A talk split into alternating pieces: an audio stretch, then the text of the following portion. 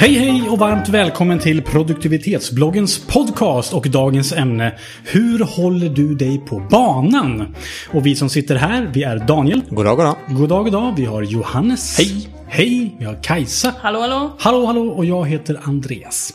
Så, hur håller du dig på banan? Och då antar jag att vi pratar produktivitetsmässigt.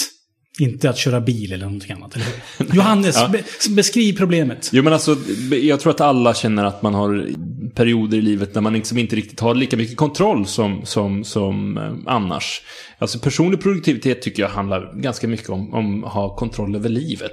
Men om man jobbar med GTD så har man sin inkorg och liksom sitt tillförlitliga system som man litar på och som man går till varje dag för att veta vad man ska göra. Men ibland så kaosar ju det där, så ballar det ur. Såklart, och det är det ju för alla.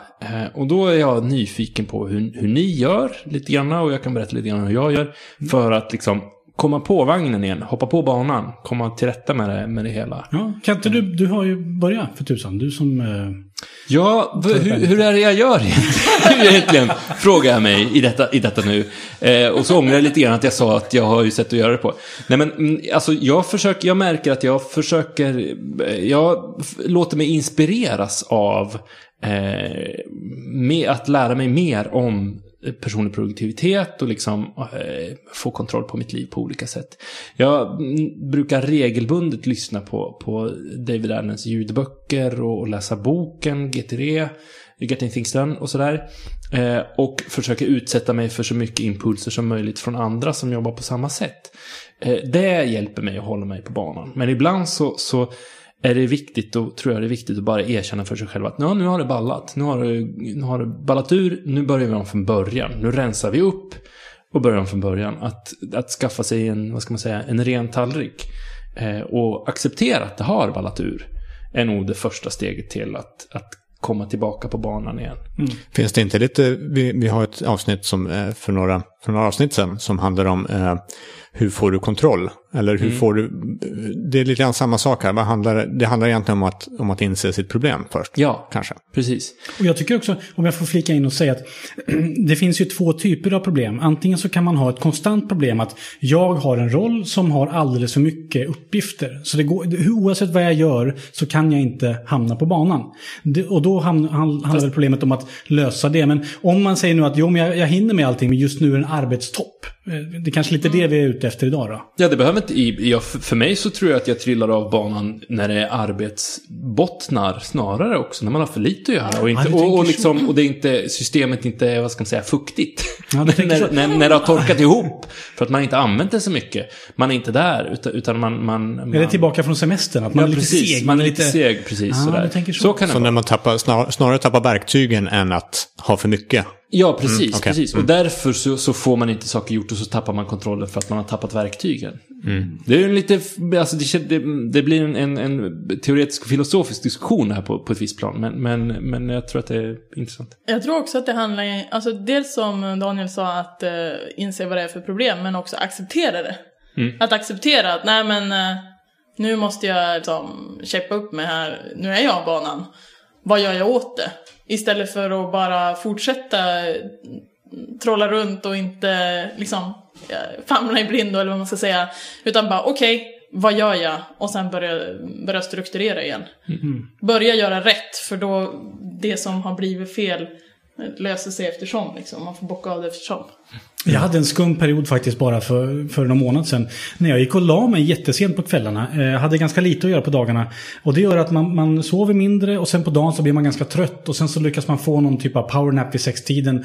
Och det gör att man orkar vara uppe sent nästa dag också. Och så hamnar man i en dålig cirkel. Mm. Och det här gör att man hamnar lite av banan. Men det jag gjorde då tänkte jag det var så att jag vaknade upp en dag och kände så här, men det här är ju värdelöst. Nu är jag trött idag igen. Och då kände jag så här, nu ska jag göra rätt i 3 dagar. För jag vet vad rätt är. Mm. Rätt är att gå och lägga sig. Och jag ska göra det i 3 dagar, varken mer eller mindre. Och sen bestämde jag mig för att göra det. Och då liksom hamnade jag tillbaka i gängerna. Och då gick det bra även dag 4 och dag 5.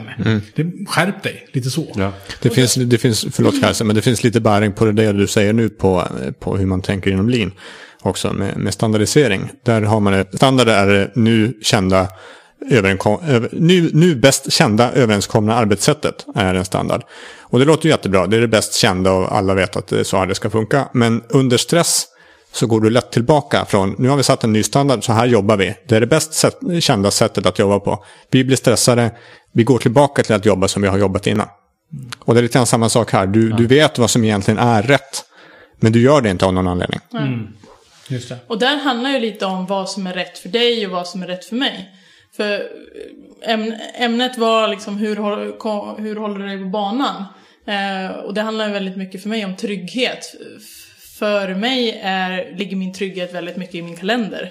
Är det väldigt rörigt i kalendern och det blir mycket till exempel vabb eller mycket när andra bokar upp mig för mycket så jag inte har kontroll, då hamnar jag av banan. Så där behöver jag ta tillbaka liksom, hur vill jag att veckan ska se ut? När vill jag kunna planera min egen tid och när vill jag lägga den i andras händer och så vidare. Mm. För mig så är precis så här, veckogenomgångarna är ju liksom guld för att hålla sig kvar på banan och också att ett sätt att få sig tillbaka på banan när man har trillat av. Man går igenom sina projekt och sin kalender och sina anteckningar liksom, så att man liksom viker lite tid för att få fullständig kontroll igen. Mm. Jag såg på Gundersvans tv-program där han åker runt och utmanar gamla idrottare i deras respektive sporter. Jag vet inte om ni har sett det. Men då var det i alla fall en dam som paddlade kajak, heter det väl. Och hon höll på att paddla. Hon berättade en grej i sitt liv och det var så här att hon fick 2 diskbrock i ryggen. Och fick det här beskedet då. Och liksom, ryggen var trasig och dålig överhuvudtaget. Och direkt när hon kom ut från läkaren, vad gjorde hon då? Hon gick ut och paddla. Jättedumt för kroppen. Men för henne var det trygghet att sitta i båten och paddla. Ja. Det var liksom det hon gjort i hela sitt liv. Så hon kände att här kan jag tänka fritt och slappna av och verkligen komma tillbaka till mig själv. Och det kanske är lite samma sak här, att om man strävar efter att skaffa sig en trygghet i det man gör, alltså att jag, som du säger, veckogenomgångar, det är min trygghet och så vidare. Då man kanske lätt att falla tillbaks på banan om på banan är en trygghet. Ja, just det. Menar. Just det. Alltså, jag tror att det är 2 ord här som jag tror är jätteviktiga i sammanhanget. Det är trygghet och kontroll. Mm. Och kontroll ger trygghet och trygghet ger kontroll på sätt och vis. Så att om man liksom vet hur man kan återfå kontrollen och var man har sin trygghet, så tror jag att man kan ganska lätt komma tillbaka på banan. Vad fruktansvärt filosofiskt. Det här. Ja. Det behöver ju inte vara, alltså en tredje person så kanske handlar om att ha städat hemma. Just det. Och ordning. Ja. Eller ha kylskåpet fullt med mat så man inte behöver tänka på det. Så jag tror att det första man ska göra är identifiera vad är trygghet och kontroll för mig. När är jag på banan? Ja. Och utgå från det. Precis. Och är det inte lite så att man vet faktiskt när man är av banan, och man vet ungefär vad man ska göra för att hamna på banan, men det är som att det finns ett litet glapp mellan vad man vet och vad man gör. Ja, det är inte alltid roligt att ta sig dit. Nej, precis. Och eller lätt. Ja. Som går och lägga sig 10:00 eller vad det är. Ja, precis. Så att det är väl egentligen bara att gaska upp sig själv kanske. Ja. Och där tror jag att det är bra att ha sån här, jag vet att Andreas har skrivit ett inlägg om signaler, alltså signalsystem för när man är på väg av banan.